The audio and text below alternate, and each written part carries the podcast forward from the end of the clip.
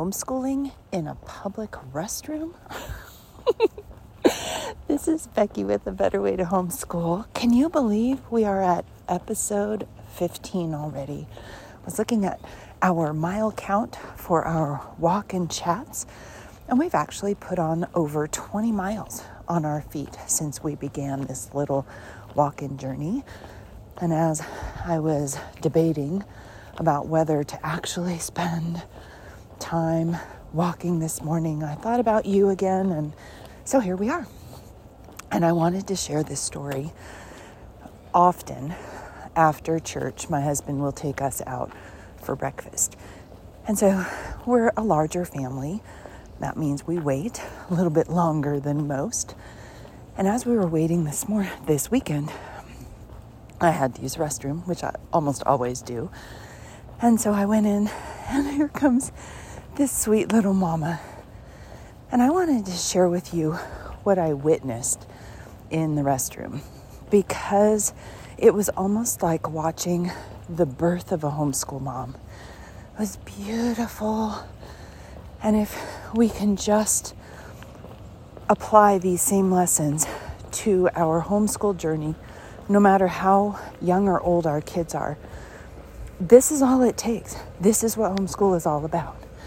So here she comes, this young mom with what looked like a not quite three year old. Oh, he, he was probably two and a half.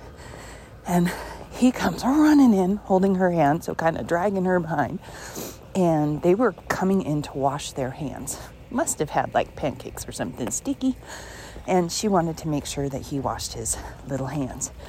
The first thing he does is says, I don't need that. Well, well she says, Okay, well, how are you going to reach the sink? What he had decided was that he did not need that little step stool. And so he walked in, saw that step stool, assessed himself to be a big boy, and declared, I don't need that. I loved her response. Well, how are you going to reach the sink? Let's see. And he tried, and he couldn't reach it. I loved it. She didn't tell him no, he needed to use a step stool. She didn't say, Let me pick you up and help you wash your hands. She just asked this little two and a half year old a question Well, how are you going to reach the sink? And then she let him try. He stood on his tippy toes and could not reach the sink. Poor kid. He's not a sailor. Sailors are large. My oldest uh, my oldest son was always tall. Our one, two, three, fourth son was always in the 105th percentile for height. Pretty confident that at two and a half he could have reached the sink. But this is not a competition. This was a moment, a birthing of a homeschool mom. So he decided he needed the step stool. So he washes his little hands, how he puts his hands under the water, and then I just enjoying the conversation. Oh, we need to first we turn on the water, then we get a little squirt of soap. Here, wash your hands together. You know what? Mommy thinks she needs to wash her hands too. So I'm going to put a little bit of soap on my hands and I'm going to rub my hands together to make sure I wash them really good. I'm listening to him. Me too. Mommy, your hands were dirty. Mommy, your ha- yes, my hands were dirty too. I'm standing there just smiling inside. What this young mom is doing, was doing, is this thing called kind of parallel talking or narration. She was simply including him in and talking her actions out out loud, asking open-ended questions and just guiding and directing him. Here was the cleanser. She she finished washing washing her hands and, you know, they're drying off their hands. And she says, Huh, buddy, you know what I noticed? I noticed that as people are washing their hands, the counter got all wet. So we're going to take some paper towel and we're going to wipe down the counters because something that we like to do, we always like to leave a place in better condition than when we first arrived. And I w- walked out of the stall at this point And I said, Well done, Mama. and she looked at me and I, I said, You know, that side narration, you just explaining what you're doing to that two and a half year old. I go, I'm a mama of five sons, and our youngest is now 17. She goes, 75 sons. I'm like, yes. So, what I can tell you is that that type of just talking it through pays off in dividends over the next 5, 10, 15 years. I said, well done. So good. She was, she's like, wow, thank you. And I was thinking of you right there in the restaurant because the home school, the home part of homeschool, remember, is just bringing our kids along with us in everything that we do and talking about the Lord and talking about life and talking about what we're doing. It's kind of a broken record season when the kids are little. You may be too young to remember records. I remember sitting as a little girl in my room listening to Disney soundtracks and movies where when Bambi came out, yes, I'm that old, when Bambi came out, or oh, what was it, The Rescuers, my sisters and I would listen to the record and act out the stories and the records were vinyl and the sound was fantastic. But if they got a scratch, the needle on the record would actually skip back and you would hear the same thing again. And then it would skip back and you would hear the same thing again. So if you hear me say, or if you hear the phrase, a broken record, it's because it skips back and repeats the last thing over and over and over again when your kids are little, we do this narration thing.